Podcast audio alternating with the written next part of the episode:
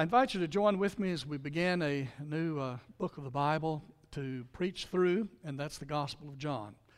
I was uh, researching my uh, sermon uh, history, and I don't believe I've preached through this book of the Bible. So, from um, um, Advent to Easter, we'll be looking as the Lord leads through the Gospel of John. We will not preach every verse uh, here, we, there's just not enough time. Uh, but um, I pray that you'll read ahead. I pray that you'll just let the Gospel of John begin to become a part of your daily reading. Um, I enjoyed teaching a Bible class this morning for Belinda, and uh, uh, you guys are really into it, I'll tell you. You, you really were. And I shared with them that I preach through a gospel of the, every year, and I don't have many years left to preach. And so I want to make sure that we hear the gospel through the gospels. And uh, the book of John is one that I would recommend if you know somebody that's a new Christian and they're wanting to get started in the Word of God, and you've had people to ask, well, you know, where do I start in Bible reading? Where do I start? Recommend the Gospel of John. Uh, somehow, some way, John speaks to you in a unique way. Um, John begins with eternity past, with the coming of the, the Word being made flesh and dwelling up, um, among us, and continues through the ministry of our Lord, and continues through the, through the uh, death and resurrection of Christ. Uh, the other Gospels, Matthew and Luke, begin with the predictions of the ancestry of Christ and connects us to Adam and Eve and connects us to David and the coming of our Lord, and then the ministry of our Lord, and then the resurrection.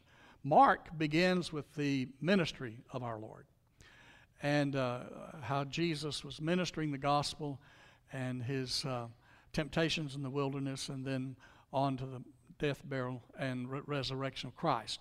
What all four gospels hold in common then is this one thing the death, the burial, resurrection of Christ. And each gospel looks at Christ, looks at Jesus like you would look at a diamond. Uh, when you look at a diamond, you're seeing a facet of what's of the rest of the diamond, but you don't see it all. You only see that one facet. And John has a unique approach to uh, seeing Jesus Christ. And what's unique about this gospel is you will see Jesus on two levels. And you'll see this all the way through the gospel. One level will be uh, what's happening in the story as you read it. But underneath that will be the spiritual truth uh, that uh, John is trying to uh, get over to us, get across to us as we read about the life of our Lord. Today is no exception. In chapter 1, he's going to use two words that are very, very uh, important, uh, two words that have some meaning to the reader. And it's the term word and it's the term light. The term word and the term light. Now, the term word was commonly used in New Testament times to designate a kind of special knowledge.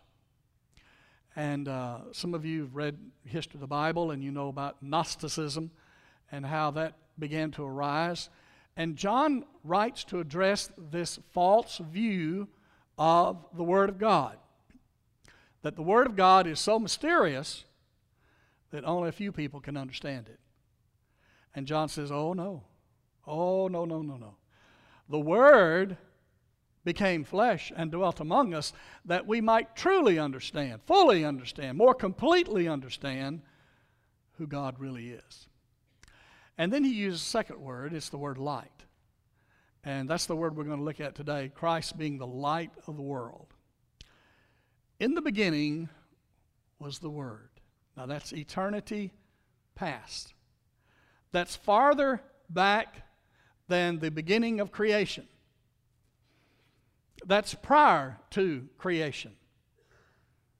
Christ existed before the world was created. He existed as the Son of God in the Holy Trinity God the Father, God the Son, God the Holy Spirit. In the beginning was the Word. And the Word was with God, and this Logos, this Word, was God. He was in the beginning with God. All things came into being through him. Jesus is the agent of God's creation. Through Christ, God created the world. And through Christ, he created you. And you and I are eternally connected to Holy God by the very fact that we are here today. You're no accident, you're no happenstance. you might have been a surprise to somebody, but, but you were not an accident. God, in His plan, brought you into existence, and it's through Jesus who Christ who created all that there is. All things came into being through him. And apart from him, nothing came into being that has come into being. And when God created the world, he said it was what? Good. Didn't say it was perfect. He said it was good. And the term good in the Bible, some of you remember me saying this a few Sundays ago, the term for good in the Bible means for the purposes of God. You were created for the purposes of God. Now, think about that. God created you, you're here now with an eternal purpose. You're not a happenstance. And you're going to find meaning in this life as you connect to God's purposes in the world. That's what brings meaning and joy and peace to your life is connecting with the one who created you, Jesus Christ your Lord and Savior.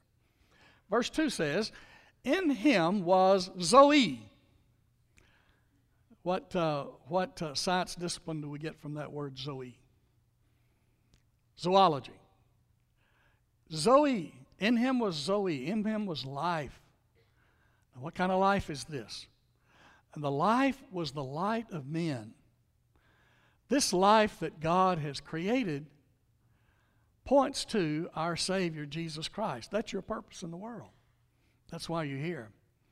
You're here to remind the world that God created you and God loves you. And God has an eternal plan for your life. And God's eternal plan for you is that you would live with Him in His holy heaven forever and forever and forever. The light shines in the darkness, and the darkness did not overcome it or comprehend it.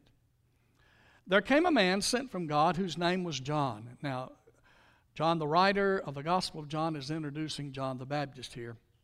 Many thought that he was the coming Elijah, the coming prophet. And John will be the first to say, I'm not the Savior of the world. I'm a lesser light. I'm a lesser light. My purpose for existence is to point you to a greater light. I must decrease, he must what? Increase. There came a man sent from God whose name was John. He came as a martyr, witness. That's where we get the, the word witness.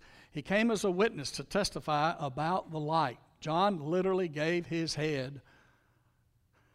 John literally gave his head to proclaim to the world that Jesus was the light of the world, so that all might believe through him. He was not the light, but he came to testify about the light. There was the true light, and that's what we're going to talk about today the true light. There was the true light, which coming into the world enlightens every man. Now, remember this idea of Logos and uh, Gnosticism out there that says only a few people can have a special enlightenment and uh, an understanding of God. And if you come and join our cult, which is a lesser light, if you will come and join our cult, uh, you too perhaps may be able to experience God in a special way. Folks, I see that happening t- t- today. There are some churches, some religious organizations, some Christian churches that will hold an invitation, and during that invitation, well, people will come forward praying that the Holy Spirit will anoint them, begging God to reveal Himself to them uh, particularly. And the truth of the matter is, all who believe in Christ can experience this light. All who know Jesus have received the light of the world. There was the true light, which coming into the world enlightens every man. every believer. He was in the world, the world was made through him, and the world did not know him. He came to his own, and his own did not receive him, but as many as received him, to them he gave the right to become the children of God, even to those who believe in his name, who were born not of blood, nor of the will of the flesh, nor the will of man, but of God. Now, John the writer is going to be very, um, um, very interested in this idea of being born again. And in chapter 3, he's going to expound on that and what that means as Nicodemus visits our Lord. Let's talk today about the light of the world. And there's only two points to this two hour sermon. And, and the first point goes like this Jesus is the true light in this dark world. Now, listen carefully. Christ is the true light in this dark world, but there are competing wannabe lights there are competing wannabes kinds of lights. Some of these lesser lights are lethal. Some of these lesser lights are lethal. We've been reading and watching on TV the war between Israel and Hamas. And you wonder how in the world can anyone grow up and desire to be a suicide bomber? How does that happen? Well, it's very simple. From the time that they were a child in the Gaza area, they went to schools, and at schools, Instead of having pictures of George Washington and Abraham Lincoln, our heroes, on the wall, they had pictures of martyrs. And so every day, these children would learn the Arabic alphabet and hear stories about the Arabic martyrs. They were idealized every day at school. And every child grows up, instead of wanting to be a missionary to bring the light of the gospel to the world, they grow up wanting to be and hoping to be uh, called to be a martyr and a suicide bomber. Because they grow up in poverty. They don't have a job, they don't have means, and they strive for an education, hoping that they can have some kind of provision for their family through a better way of life. But they know that if they're ever tasked to be a suicide bomber, their parents, their grandparents, their siblings will all be taken care of for the rest of their life. So at some point in growing up, there's the desire in this naive child to be a hero to be a martyr, to be a suicide bomber, if ever called upon. These wannabe lights that want to take over the world, that want to destroy the Israeli people, these lesser lights are le- lethal lights. And they have a firm hold upon children who are naive and easily led astray. The word Hamas means violence. It's a Hebrew word, it's in our Bible. It's in Genesis chapter 6. Genesis 6 says, The earth was corrupt in the sight of God, and the earth was filled with Hamas, violence. And this lethal death culture continues even today. And it desires to run the world. These people are serious. Can we be as serious about the true light? Can we be as dedicated to creating in the image of our children heroes called Lottie Moon? And Annie Armstrong and Hudson Taylor and others that said, I will go to the ends of the earth and even die to bring the light of the good news of the gospel of Christ to a lost and a dying world. These want to take over lights, these wannabe lights, are not stronger than the light of the world. In fact, as they shine, they bring darkness. But the true light of Christ, the gospel of our Lord Jesus Christ, who created the world and existed before there was ever anything created, is the only light that still shines true. And every word about him in this book brings light into the world. And you and I bring this light into the world to our boys and girls through Sunday school, through vacation Bible school, through other opportunities on Wednesday evening to teach them the gospel that brings light and life to us in our dark world. There are other wannabe lights, and I will just hit this one shortly. I call them the gender benders of our age. They want to recruit persons at young ages to say, You are sexually who you identify as, who you choose to be, not who God created you to be. This lesser light wants to take over our world. This lesser light, this wannabe light, wants to dominate the thinking of our young people. It starts there, just as Hamas starts there, and its goal is violence. These are the most confused, the most confused people in the world, looking for hope, looking for identity, looking for belonging. And we have the answer. We have the light. We have the truth. And we need to speak the truth. And let the truth stand for itself.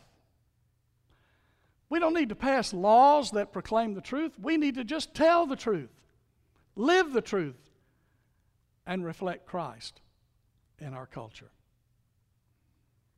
Another wannabe light is this thing going around in your head that I've spoken about the last couple of Sundays, and several of you have said, Would you talk a little more about that?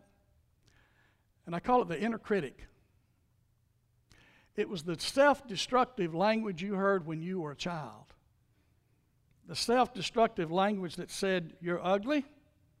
Nobody, nobody's going to like you. You're stupid. Nobody likes you. Nobody cares what you think or what you have to say. You're to be seen and not heard. You won't have any friends in life. You don't deserve the job you've got. you're an impostor. You're a, you're a coward. You're despicable. You're worthless. Be careful or you'll get hurt. You should try harder. Maybe someday you'll arrive. And it spills into our relationships with other people. We enter relationships either um, shrunk because we feel intimidated by the world, or we enter into a relationship overconfident and we overfunction in the world trying to bowl in other people's lanes. It's the inner critic that's a wannabe light. And Jesus speaks to us and says, You are more valuable than the sparrow that flies around you. And God knows you better than you know yourself and He is closer to you than you are to yourself. And He loves you. And He wants you to know the true light of life. You ever met or have you ever been around pe- people that were so skeptic? They felt like, you know, it just spread. This kind of skepticism, cynicism, sarcasm. You ever been around those kind of folk? You ever been around somebody that was sarcastic all the time? One thing you need to know about that person they are very angry. They are very angry. And after a while, it, it kind of bleeds onto you. And you kind of get like that. There's a story told about a pastor who was preaching in the Free Church in Scotland. His name is Alexander Whyte. And he was always positive, always enthusiastic, and always positive. Here in the winter season now, the clouds are coming in, the rain's uh, coming in, and he's going to get up and he's going to pray. And some of the parishioners are saying, you know, how can he be positive on a day that's disastrous like today? Cold, rainy, muggy outside, it's cold inside here. Uh, how can he say how can he say anything in this prayer that's positive? And here's how Pastor Whyte prayed. We thank thee. I can't speak Irish, but if you could imagine what that would be like. I thank thee, O God, that it will not always be like this. Now, that is optimism. And that's light in a dark world. I used to say in the Air Guard, uh, I'd come around folks in the work area, and you'd hear a lot of sarcasm and you'd hear a lot of complaining. And I'd say, You know, my favorite verse in the Bible? And they'd say, What's that? And I would say, My favorite verse in the Bible is, And it came to pass. It came to pass. It won't always be like this. Jesus faced those obstacles to the light that you and I face. And the way he faced them was being faithful to the Father. He just was Jesus. He didn't try to be John the Baptist. He didn't try to imitate Elijah. He didn't try to imitate Elisha. Some of them thought that he might have been Elisha or Elijah come back alive. But Jesus was just Jesus and he was comfortable in his own skin, knowing that he belonged to the Father. And he had a relationship with the Father that was like a conversation that never ended. And he faced those same three temptations that you and I face. Yeah, there's one coming right there. At least it's not a crop duster this time. One of the temptations he faced is I am what I do. Satan tempted Jesus to say, turn this bread into uh, turn this stone into bread. If you do that, you'll prove to the world uh, who you really are. And the temptation that he faced was that I am what I do. It's a temptation to performance. And Jesus didn't give in to that because he knew who he was. He was the Christ. He was the Messiah. He was the Son of God. He was the true light. He didn't have to perform in order to proclaim who he was. The second temptation of, us, of our Lord is, I am what I have. Do this, and Satan said, I will give you all the possessions of the world. And Jesus said, I don't need stuff to define me. In fact, he told the disciples, The Son of Man hath not a place to lay his head. Foxes have holes, birds have nests, but the Son of Man hath not a place to lay his head. And so Jesus is saying, I am who I am because I am the Son of God. And I don't have to have stuff to define me. In the third temptation, he was tempted for popularity. And he said no to the temptation of, I am what others think of me. I am what others think. Jesus said, who I am is not determined by what other people think of me. I am the Son of God. In fact, it is in the Gospel of John that Jesus says, I am the light of the world. I am the resurrection and the life. I am, I am, I am. There are seven of those I ams that Jesus gave there. So Jesus is this true light. And that's the second point of our message. And we close with this He is this life giving light. In a moment, we're going to partake in the Lord's Supper. And when you do that, you are renewing your covenant relationship with the living God. This is a huge moment of worship. And it should be a reminder that we belong to the living God and we are a reflection of His light in the world. We're not the light, but we reflect the light. And wherever we go, our testimony punches holes in the darkness. In the old days in New England, when the lamplighters went down lighting the lamps, the gas lamps on the uh, streets of New England, a little boy would be watching, snow would be on the ground. And as the lamplighter took the top of the lamp off, lit it with his stick, and put the lamp back on top, a little boy watching that would say to his dad and mom, Look, the lamplighter. He is punching holes in the darkness. And that's what we do. We punch holes in the darkness when we give to the Lottie Moon Christmas offering. We punch holes to the darkness when we share generously with others who have less. We punch holes in the darkness when we share our testimony.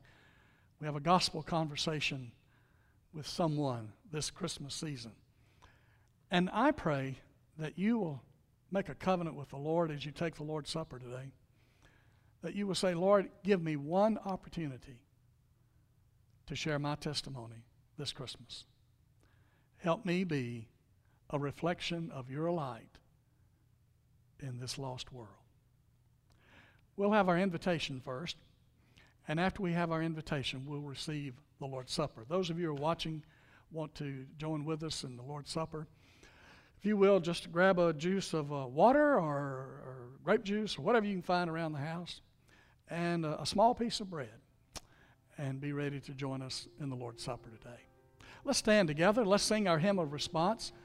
If you're here and want to give your life to Christ today, you come, want to pray that prayer with you, that you give your life to the Lord. If you want to unite with our church a sister church, we receive you as well. So you you come on while we sing. Father, bless our invitation today. May we be faithful to obey you in all that you call us to do. We pray it in Jesus' name. Amen. You've been listening to the Sunday morning worship service of the Ekron Baptist Church. You too can accept the eternal life offered by Jesus Christ. First, admit that you are a sinner. Then believe that Jesus Christ can forgive you of your sins and ask Him to come into your heart and change your life then confess your faith in Jesus Christ as your Savior and Lord. If you've made this decision today, write to us at the Ekron Baptist Church, 2775 Hayesville Road, Ekron, Kentucky 40117. If you're looking for a church home, we invite you to be a part of our growing family with programs and Bible studies for all ages. Join us next Sunday at 11 a.m. for morning worship from the Ekron Baptist Church. Until that time, may God bless.